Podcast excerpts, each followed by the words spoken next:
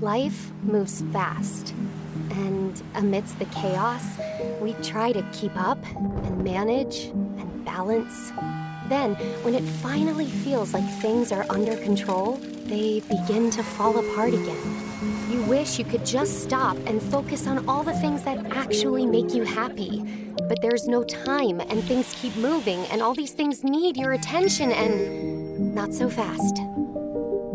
Breathe. Reset. Let yourself lean into the peace of simplicity and accept the gift of stillness that comes with quieting your soul. Refresh. There's something more, something bigger buried beneath all these things you're piling on. A connection with God you don't want to miss out on. Refocus. The things that are blurry and unclear in the midst of chaos come into focus as you look through the lens of Christ. The peace you're hungry for, it's right here. And it starts with giving up the worry and control you've been feeding yourself. Goodness can be found in the chaos, but there's greatness in the depth of relationship that comes through calming your mind and trusting in prayer. Is your life running off the rails? Does it feel like all hope is lost? Not so. Fast. Good morning. It is good to see that you survived this week, and uh, some of you getting out of your house for the first time. Balmy weather this morning. It's amazing. Uh, good to have you here in Bellingham. Those of you in Skagit, glad that you're with us uh, there with Pastor Brian and the gang down there, as well as those in Belize uh, joining us this morning and uh, in Boca Raton down at the Trinity Church of God. And those of you online, uh, chances are with the weather, maybe more of you watching online than normal this morning. And if you want the sermon notes, if you go to the Cornwall Church app, the sermon notes are on there if you want to use that to follow along. Uh, those not only in this area, but around the country. It's always great to have you, and it's fun to hear where you're watching from this week. I got uh, a, a, little bit of a shout out. Some people were watching uh, Cornwall service and participating in Knoxville, Tennessee. Uh, specifically, a, a, a little boy, six year old boy named Bristol was watching with his grandmother, Karen, and while they were watching the service, he was drawing. Uh, and then he decided that he would draw a picture of me, so they sent that as well. Uh, this is a picture of me. And then he decided he would sound out my name, and he spelled it um, there. So uh, that's, uh, maybe we'll just leave it at that. Uh, hey, next time, draw Pastor Brian, would you?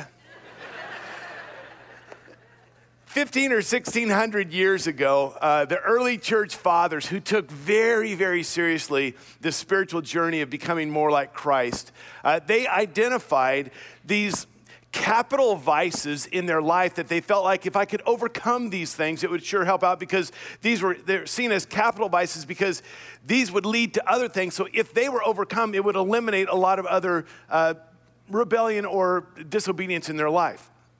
Over the years, these capital vices that they sought to overcome became known as the seven deadly sins. Maybe you've heard of those. It's not a list that you find in the Bible. They're all biblically based, but it's not a list like the fruit of the Spirit or the acts of the sinful nature or anything of that nature. But there's things like pride and envy and lust and, and uh, greed. And one of them that we rarely hear about was gluttony. Uh, we hear a lot about gluten free, but not a lot about glutton free. Not, not a lot of sermons on gluttony these days. But what's interesting is that these early church fathers, in their striving to overcome these capital vices that wanted to draw them away from, from Christ, they would in, uh, involve themselves in spiritual disciplines. And one of the spiritual disciplines that they would use, not only there'd be prayer and submission to the Spirit and quiet and solitude and Word of God, but one of the spiritual disciplines that they would um, put themselves under would be uh, this spiritual discipline that is kind of the antithesis of gluttony. And it's a spiritual discipline that men and women of God have participated in for literally thousands of years, but we rarely hear about it these days and it's widely ignored. It's this discipline of fasting, in a sense, a self abasement, to, to fast. And last week we started this series called Not So Fast because I thought it was high time that we hear about it. And we're going to go for three weeks in studying, to learn, to explore, to discover what is the true biblical nature of this discipline of fasting and can we resurrect that in our day? Is it relevant to us? And following the three weeks of study in January, we're going to invite you into a three week experience to experience fasting to whatever level or degree you would like to try that in February and to do this together as a church. What I'd like to do today in our time is spend the lion's share of our time uh, in the remainder of our service looking at what did Jesus specifically say, what did he specifically teach about fasting, and then at the very end, I'd like to spend just a little bit of time on some practical how to, what is fasting, help us grow in our understanding about that. So I want us to look and dive into what Jesus said about fasting. As we mentioned last week, there was an instance where Jesus and his disciples had lunch with a guy named Matthew, lunch or dinner. It was a meal with, with Matthew, who was a tax collector, and he had his friends. So you had Jesus and the 12 disciples. You have Matthew, this tax collector who's far from God, and all of his tax collector buddies. This did not go unnoticed. The Pharisees were upset about who Jesus was eating with, and there may have been, my speculation, as I said last week, may have been that this could have been on a Monday or Thursday, and that some were not only uh, upset about who he was eating with, but the fact that they were eating at all. Uh, on those days. And so, just quick review in Matthew chapter 9, verse 14, it says, Then John's disciples, not the Pharisees, John's disciples came and asked him, How is it that we and the Pharisees fast, but your disciples do not fast? And it was understood by many that the Pharisees and John's disciples fasted two days a week usually Monday and Thursday. This was not a biblical mandate, it was a man made structure. Now, hear me out. I am not saying that man made structures, even in the spiritual discipline area, are a bad thing. Structure can be very good for us because it will give us tracks to run on for our intentions. So we have good intentions. This helps us to play those out. It allows us to have some systematic way to follow through. The problem is sometimes man made structures can become legalistic, they can be guilt inducing or pride inducing, and they can suck the very life out of what is supposed to give life. So, Jesus, in this instance, decides that he is not going to conform to the man made structure of this fasting two days a week because it's not a biblical mandate. And he and his disciples did not. Said, Nope, not going to do that. It doesn't mean he didn't fast as we saw last week. He started his ministry with 40 days of fasting. He just simply said, I'm not going to be uh, constricted to this man made set of rules of how this plays out. What we find and what we'll see is that Jesus doesn't reject but restores proper fasting. He says there should be some freedom in this, not this restrictive, guilt induced legalism that there's a freedom from that. There's a freedom from the legalism. There's a freedom from the lifeless, the drudgery, the burden. And there's a freedom too. There's a freedom to experience this with joy, willingly, and to know all that God has for us. And that's what I long for us to discover the freedom that Jesus brought and taught about fasting. So his response in verse 15 was this How can the guests of the bridegroom mourn while he is with them? The time will come when the bridegroom will be taken from them, in these words, then they will fast. As we said last week, Jesus doesn't give the, the strict parameters of they will fast on these days. He doesn't say they will fast from these things. He doesn't say how often they'll fast. He doesn't say how long they'll fast. He simply says they will fast, which begs the question, because he's speaking of those who would come after him, like us. He says, they, then they will fast, begs the question of us do we? And for most of us, the answer is no, partly because we're not aware of it. That's why we're trying to tackle that uh, issue, and partly because it means self denial. Now, we're going to come back to this Matthew 9 passage in about 23 minutes. Don't hold me to that. But in uh, about two thirds of the way through this, we're going to come back to this because he talks about being the bridegroom. Quick review the definition for fasting fasting is this voluntary denial for spiritual purposes. Voluntary. It's not, I don't, I don't want to put guilt and coerce and twist arms. There's a willingness and even an eagerness to deny ourselves, to forego something, and not just for the sake of saying no, saying no to something good so that we can say yes to something even better for spiritual purposes, to draw near to God. Now, today, um, as we look at Jesus' words, I want us to start off in Matthew chapter 6. So if you have your Bible or your devices and you want to follow along, Matthew chapter 6. As some of you are aware, this comes right in the heart of what is referred to as the Sermon on the Mount. In Matthew chapter 5, it says Jesus uh, is seeing the crowds. He went up on the mountainside and he sat down, and his disciples came to him. He began teaching them, and he said, and then he goes into the Beatitudes, starts off, Blessed are the poor in spirit, for theirs is the kingdom of heaven. Interesting, the fourth Beatitude is, Blessed are those who hunger and thirst after righteousness, for they will be filled. When he goes through the Beatitudes, he starts telling his followers that they are the salt of the earth, they're the light of the world. And then through the rest of chapter five, he does this whole, you have heard it said, but I tell you. Then he gets into chapter six. And in chapter six, the first half of chapter six, Jesus addresses three specific issues of spiritual discipleship. He talks about giving, he talks about praying, and he talks about fasting. And in all three of these, it's interesting, if you look at it, the structure at which he teaches, the things he says about these three aspects of giving, of praying, and fasting are very, very similar. There's the, structure that he starts off is he says, Don't do it this way, do it this way, and here's the reward. He does that with giving, he does it with prayer, and he does it with fasting.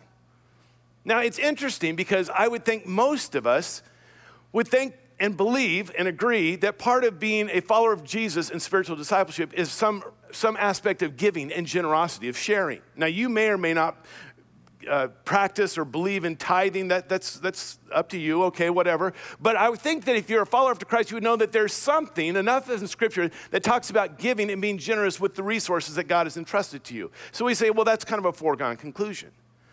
I think it'd be hard pressed to find followers of Jesus that say prayer is not important. Of course it is. That's a, a part of us connecting in this relationship. So we, we say, yeah, giving is good and, and prayer is good, but then we ignore this third one that Jesus put right in line there. We just back to back to back. This fasting thing.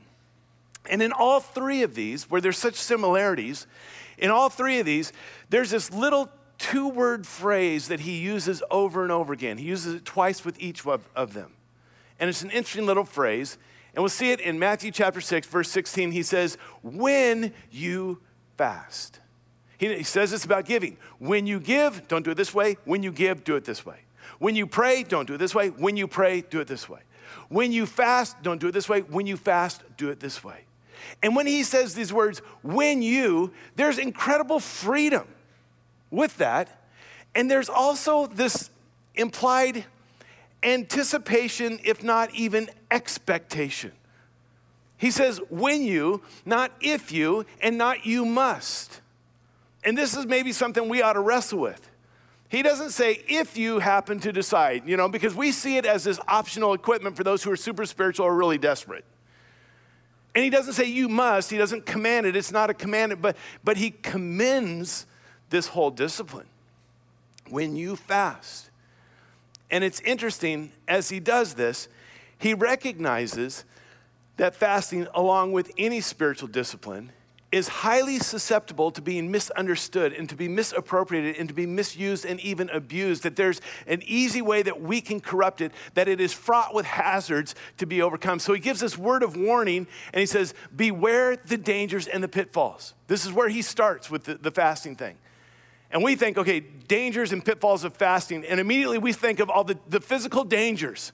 And, and I've heard this, you know, well, well, boy, that, that could lead to some ascetic life. It could, could, be out of control and radical. And, and maybe it'd be some kind of a, an eating disorder. And, and then what about the blood sugar levels and, and all that? And how about the diabetics? And, and should they even be doing this? And, and then there might be malnutrition and, and uh, uh, emaciation. And, and you die of starvation. Good. Those are probably true for some. Jesus doesn't even talk about those as being dangerous because he knows it would be such a minute segment of his disciples that even would come close to that. That there's a far more prevalent and insidious danger, and it's not physical, it's spiritual. And this has always been the case. Last week, when we looked at the history, that Israel was required to, de- to fast on the Day of Atonement and then later four other times a year and at certain seasons and certain certain uh, situations where they as a nation would come together humble themselves before the lord confess their sins and, and, and seek his uh, involvement in their situation. Interesting thing that we find in isaiah 58 which by the way a little side note Isaiah 58 is a fantastic chapter. For some of you who are like really kind of wanting to learn more, spend some time. Don't just read, spend some time in Isaiah 58 to look at what it says about fasting. But in that, In Isaiah 58, verse 3, it says, they're, they're saying, Why have we fasted and you've not seen it? Uh, God, we, we said no. You know, we gave up the food, we, we did all that. Why have we humbled ourselves and you have not noticed? God, we've done everything you've said. We, we, we're fasting, we're humbling ourselves. God's reply is, Yet on the day of your fasting, you do as you please and exploit all your workers. Later in that same chapter, he says, You cannot fast as you do today and expect to be heard on high. The, uh, through the prophet Jeremiah, God addresses this again. Although they fast, I will not listen to their cry. Though they offer burnt offerings and grain offerings, I will not accept them. Here they are, they're fasting, they're praying, they're, they're sacrificing, and God says, I'm not gonna, I'm not gonna listen to it. So they're saying, well, why do we even do this? It's apparent that something is wrong. Either what they're doing, how they're doing it, or why they're doing it is wrong. That there's some fundamental mistake in the way that they are living out this spiritual discipline. So the Israelites obviously got it wrong. The Pharisees got it wrong. Jesus' disciples would get it wrong. And he knew that, that we were highly susceptible to get it wrong as well. So he says, Let me just start off in my teaching about fasting to tell you how not to do this. All right, Matthew 6 16. When you fast, do not look somber as the hypocrites do, for they disfigure their faces to show men that they are fasting. I tell you the truth, they have received their reward in full. Now, he uses a generic term, hypocrites, probably pointed mostly at the Pharisees, but maybe beyond that. And he says, they're going around looking somber, like there's this outward appearance that it's real obvious that they're fasting, and they distort their face. I don't know what that's like. I'm fasting. I don't know what it means to distort your face, but whatever it was, it was real obvious, and they were making it obvious that they were engaged in this spiritual discipline of fasting. I mentioned the Monday, Thursday thing. Uh, Richard Foster, in Celebration of Discipline, uh, in his chapter on fasting, he says that Monday and Thursdays were market days when more people would come to Jerusalem, would come to the city, and that the Pharisees would choose Monday and Thursday to fast because they would have a broader audience, more people to see how spiritual they were, rather than on some random Tuesday or what have you. There'd be more people there. So that was the day that they chose to fast. It would be like this if you decided, I'm gonna fast, and I'm gonna go to Costco on a Sunday afternoon, on a Canadian weekend, holiday weekend, and there's people everywhere and they're giving out free samples, and you want to say, Oh no, I could not. No, I shall not eat your free sample. I am fasting today. What's that? Oh, you didn't speak? That must be my stomach growling, I heard, because I'm fasting. To do this for everyone to see. And he says, listen, if that's the purpose, then enjoy it because that's all the reward you're going to get. God's not going to listen. He's not going to take it. It's not, He will not be engaged in that. I want to just say this that as your pastor, I can speak to you today as an expert on fasting, but it will be a confession. I will say this, and I say it not in a pride, pride-filled way. You'll see why in a minute. Fasting has been a part of my spiritual discipline for decades. But I want to tell you, I cannot even count how many times I've done it wrong. There have been times when I have fasted and it has produced pride within me, and God opposes the proud. And the whole idea of fasting is to humble yourself before the Lord. And I found myself filled with this self righteousness. There have been times when I have fasted and other people are aware that I'm fasting, and I'm aware that they're aware, and there's something inside of me that says, I like that they're aware that I'm fasting. And Jesus says, Well, enjoy that because that's the only benefit you're going to get. There have been times when I have fasted and it is nothing more than legalism. There have been times when I have fasted and it's this begrudging obligation. I feel like I have to, whatever. I'm the pastor, I need to, whatever. And it is not a joy filled, willing, uh, eager uh, anticipation of meeting God. It's this obligation. There have been times when I have fasted and I have become like a Pharisee because I would say, well, now technically this isn't really eating. Is what is eating? Let me just say, if you start off this, well, technically, then you're, you're off already.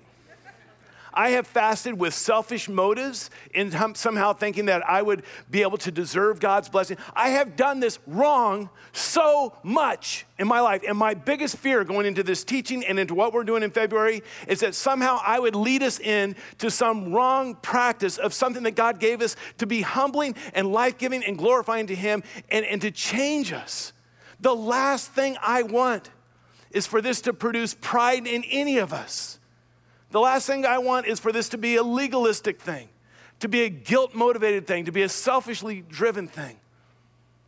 Because it will not do any good. In fact, it will have the adverse effect of what Jesus gave it to us for in the first place.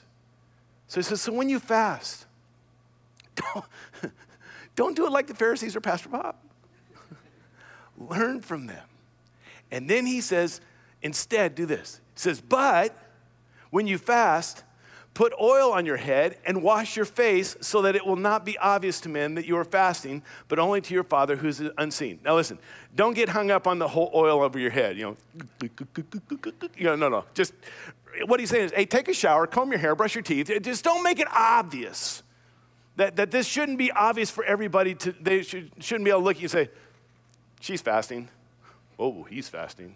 Just like, now, here's another, another little side note. I don't believe that Jesus is saying that it is absolute total secrecy that you must fast in. If that was the condition, we would have never known that Moses fasted. We would have never known that Jeremiah fasted. We would have never known that Esther fasted. We would have never known that Daniel fasted. We would have never known that Paul fasted or Jesus fasted or Anna fasted. It's not this absolute secrecy. In fact, if you're going to fast, chances are you may need to tell in your family, you know, your spouse or your family, just kind of so they know what's going on. It's not about absolute secrecy, it's about the motive. See, there's a big difference. Here, listen to this. There's a big difference between being seen fasting and fasting to be seen. Big difference there. What he's saying is listen, don't make it obvious. So if you're in a situation and there's food and they're offering stuff, don't say, oh, no, no, no, I could not. I'm fa-. Just say, hey, you know, no thanks. No, I'm good. Not now. Th- thanks, though. Appreciate it. Just don't make it obvious. So the one person that should be obvious to is your Father. Make sure that you are fasting before the Lord for His purposes. I, I think it was uh, Chris Hodges who said, you know, this whole concept of saying no to say yes. He, he explained it this way it's to disconnect from the world in order to connect. It, it's to, to disconnect from all of these, these things in the world to connect with God. That we disconnect from the physical from the material to connect with the spiritual. That, that we disconnect from the seen so we can connect with the unseen. That I disconnect from my desires, my wants, my will, my wishes, my passions, so that I can connect with God's wants, God's will, God's desire, God's purposes, God's passions. That is saying no in order to say yes. Uh, Philip Brooks said this, and I, I love this, this quote it's pretty, um, uh, graphic's not the right word. It's just, it's, okay, let me just read it. You have nibbled so long at the table of the world, your soul is stuffed with small things, and there's no room for the great. We've been just grazing the things of the world, the stuff, the attention, the affections, the passions, all this, and our soul is all filled up, and there's no room for the greatness of God. It's to say, you know what, I'm going to push away from the table of this world to connect with my Heavenly Father. I want to get to the point where my, my physical hunger gives me a desire for a greater spiritual hunger. My desire for the food and the things of this world will push me to a desire for the things of God. And Jesus says, when you fast, don't do it this way, do it this way. And then he says the reward. Verse 18. And your Father who is unseen, your Father who sees what is done in secret, will reward you. I'm a simple man. But this is what Jesus said in the Sermon on the Mount. When you fast, don't do it for the purpose of being seen and thought you were wonderful. Do it before God, and if and when you fast and you do it right, God will reward you. Straight up. That reward might be a deeper, sweeter connection with God, a deep sense of worship. It might be some spiritual insight, a breakthrough. It might be some victory over a sin. It might be dying to yourself and alive in Christ. It, it might be some, some biblical truth that you've never seen before, some guidance, some, some direction that He has for you. There, there's something that God will reward you in this. Now, I want to ask you if that's the case, if fasting connects us with our Heavenly Father and brings a reward from Him, do you think we might ever experience some resistance to something of that nature? Absolutely. Listen, here's the truth fasting is hard. That's why you haven't done it. That's why most people don't do it. And there's resistance. When you decide, okay, I want to do this, I want to engage, I want to experience this, there's going to be resistance. You might get resistance from family and friends who have to know about it. They say, well, don't, don't, get, don't go getting radical on us now. You know, you're going to die. Okay.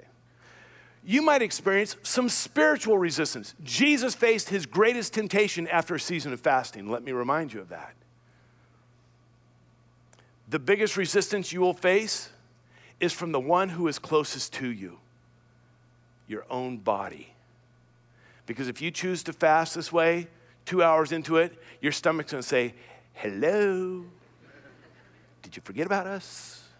We're down here. And you say, Just hush. Another 15 minutes, 20 minutes, hour later, your stomach will be swearing at you, cursing you. And if you continue to put it aside, another hour later, your stomach will be like a spoiled brat in the candy aisle of the Piggly Wiggly that mom said no to throwing a temper tantrum going off.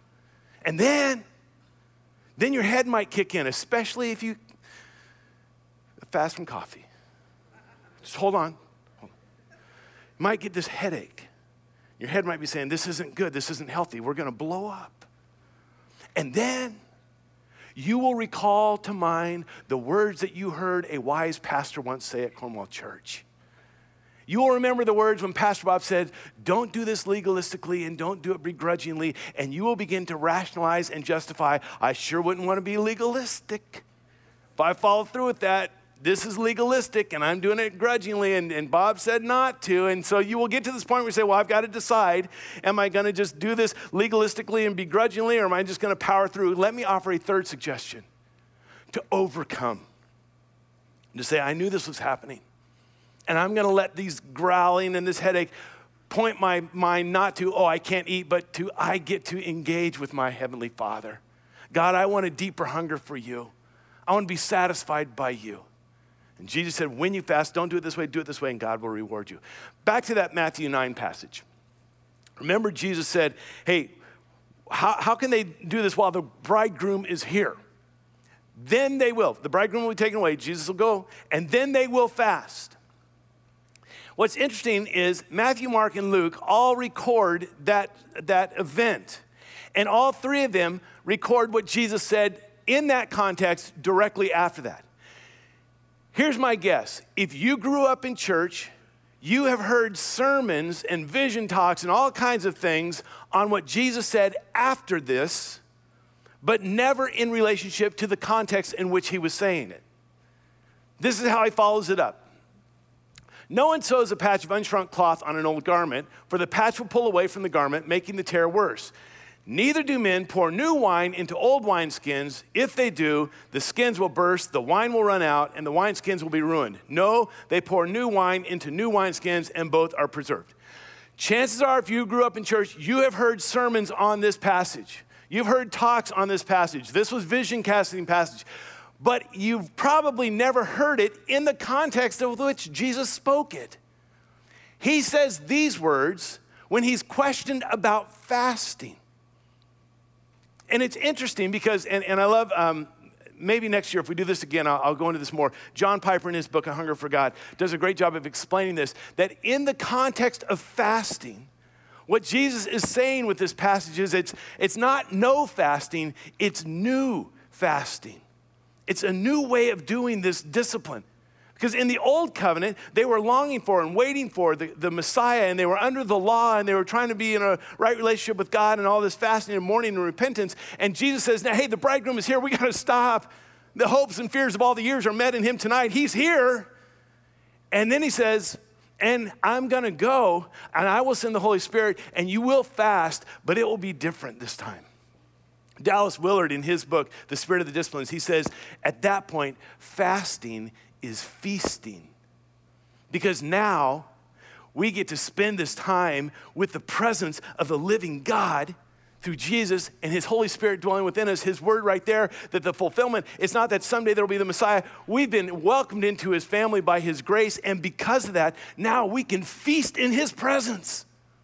Let me take this a little out of context. In Revelation 3, verse 20, Jesus said, Behold, here I am. I stand at the door and I knock. If anyone hears my voice and opens the door, I will come in and eat with him and he with me. That's using that symbolically, metaphorically. That there's this feasting. Jesus said, we will, we will feast together. And that our desire and our hunger for God will just increase. And maybe at that point, we can say with the psalmist, Taste and see that the Lord is good. Blessed is the man who takes refuge in him. Jesus said, Here's the, here's the deal. This is my teaching, the summation of all Jesus' teaching on fasting. When you fast, don't do it for the praise man, do it for God, and God will reward you. Then you will fast, but it's a new fast. And this fasting is feasting. What a beautiful, beautiful gift. All right, now, let me spend a few minutes talking about some practicality, uh, just some how to, some understanding this thing of fasting. That's the teaching of Jesus. By the way, most of that sermon was stolen from Jesus. Just wanted to tell you that. All right. So let's talk about it. So, okay, this is new. I kind of think we understand it. Let me talk about some different ways of fasting. Just kind of help you kind of maybe start thinking this way. One is what is often referred to as the normal fast, or it's sometimes also referred to as a regular fast. And it's the primary way you see in Scripture of people fasting, and that is to say no to food. It's to give up food. Um, you know, after 40 days, Jesus was hungry. He didn't eat. It doesn't say he was thirsty, so it's not giving up water. The normal regular fast is this idea of we give up food, we have water, but we give this up, say no to this, so we can focus our attention and our hunger for more of God. With that said, if you engage in a normal or regular fast, one of the great um, suggestions would be during that normal meal time is to break away, if you can, to spend some time in God's Word, to spend some time in prayer, to spend some time in confessions, to spend some time in worship, because the whole purpose is not to just not eat, but to connect with your Father. And as you go into the day and your stomach is growling, let that be a trigger. Let that be a reminder. Every time your stomach growls, say, Oh, yes, yes. Lord, I just want to hunger more for you. And if you do that, you will be praying without ceasing. It's a beautiful thing. Now, some would say on a normal fast, you might want to, if, if necessary, add like some lemon juice to your water just for some flavor. Some would say even have some light juice. Can I emphasize the word light juice? Because you know, right now in your head, you're thinking like I do. Put anything in a blender long enough, it becomes juice. No, there we go. Meatloaf, why not? Mashed potatoes, put in a roll, just blend that thing up. As long as it comes through a straw, it's juice. No, that's called the nursing home. Listen, what we're talking about here is this juice is a light juice, but it's to say no to food and, and to have water or and or light juice. That, that's just kind of the normal fast. There's, a, there's an interesting th- time in John chapter 4. Jesus and his disciples are in Samaria. The disciples go into town to buy some food. Jesus meets a woman at the well, asks for some water. They come back out and they're trying to get Jesus to eat. And he makes this statement. He said to them, I have food to eat that you know nothing about. I have this manna. And the disciples are like, Someone bring him a snack pack. He said, No, no, no, you're missing it. I have been feasting because I've been doing the will of God. So that's, that's like your normal fast. Now, I will say this for some of you, medically, physically, it would not be wise for you to do this. Maybe with your medication or some diabetes or uh, with child or whatever it might be. There, there are medical conditions where this would not be wise. And maybe for some of you, you're saying, I'm just, man, I want to try this, but I'm not ready for that. Well, another one is a, a, way of fasting. It's called the partial fast. Some would refer to it as a selective fast.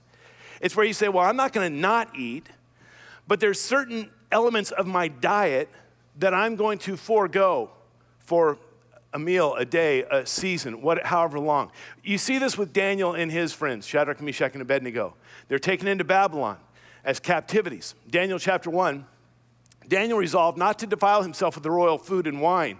Uh, probably part of this is it was not kosher, it did not fit the Levitical dietary laws. It may have had pork and lobster and a bunch of those things that we eat.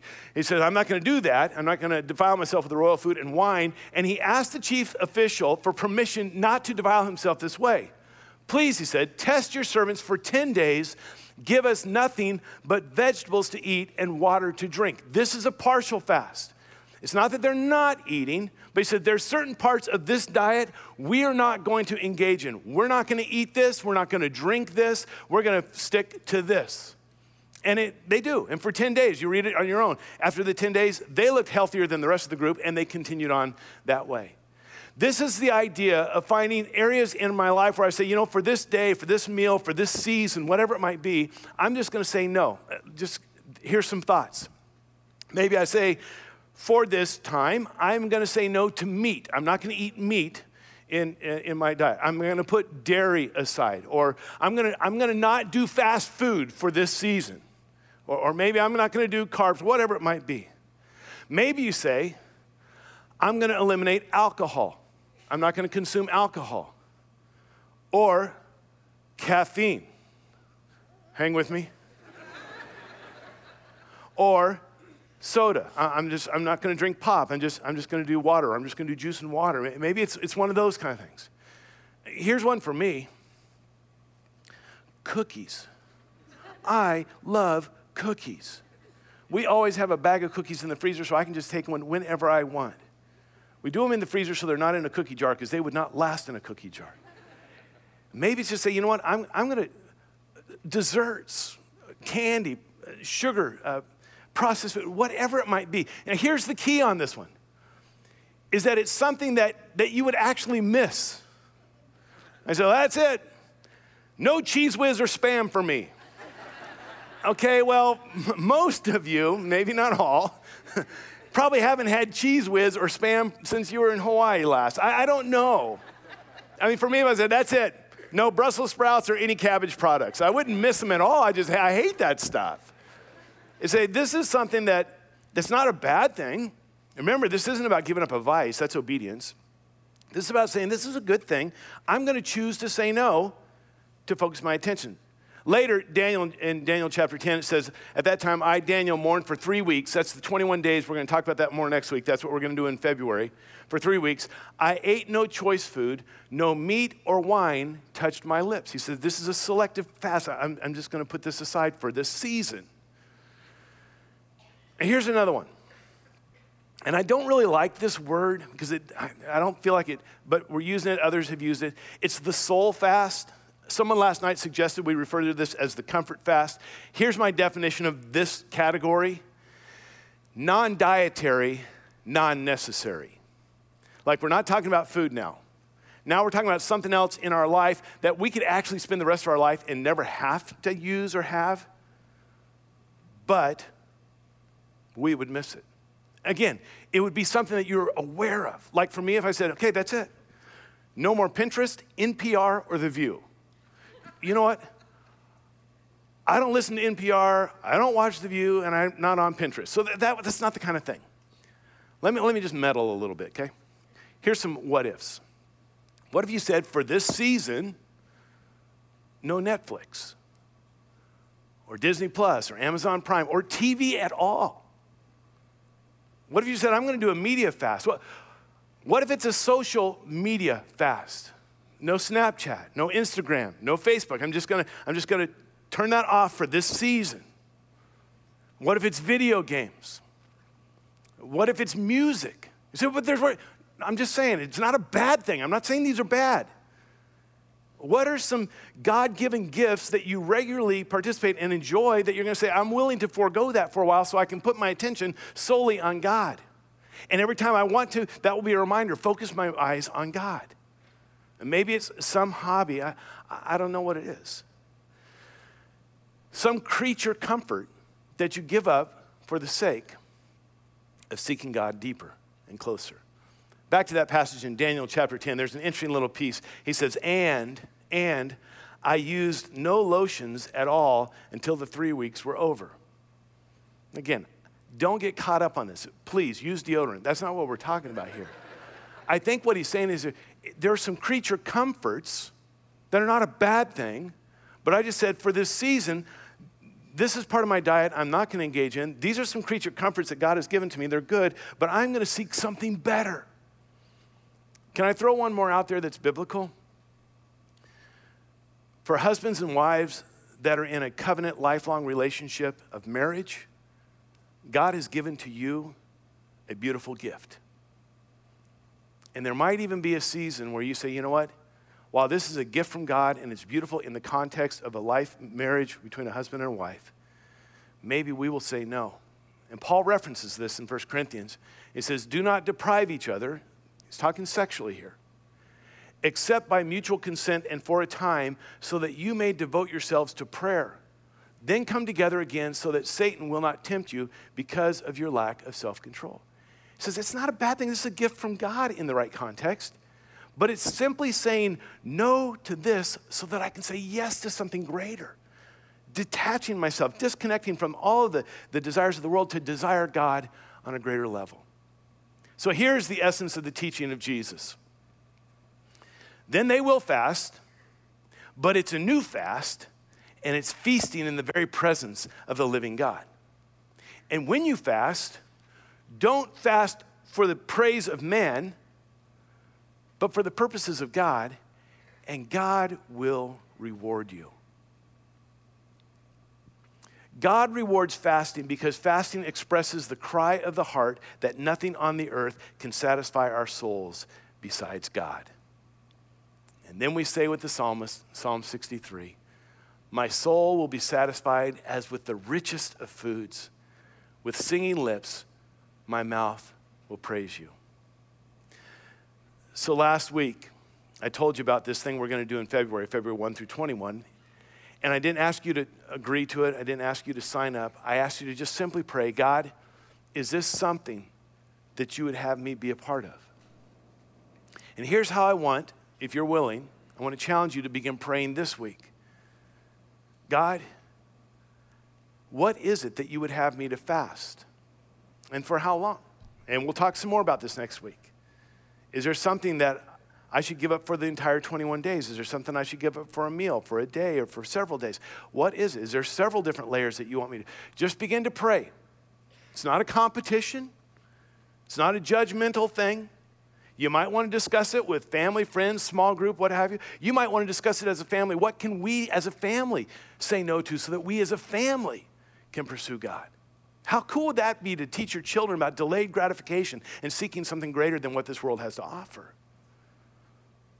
But to do it in a way to recognize God has given this to us to freely, willingly, eagerly, joyfully engage in. Doesn't mean it will be easy, but He will reward that. So begin praying about that, and then we'll continue on.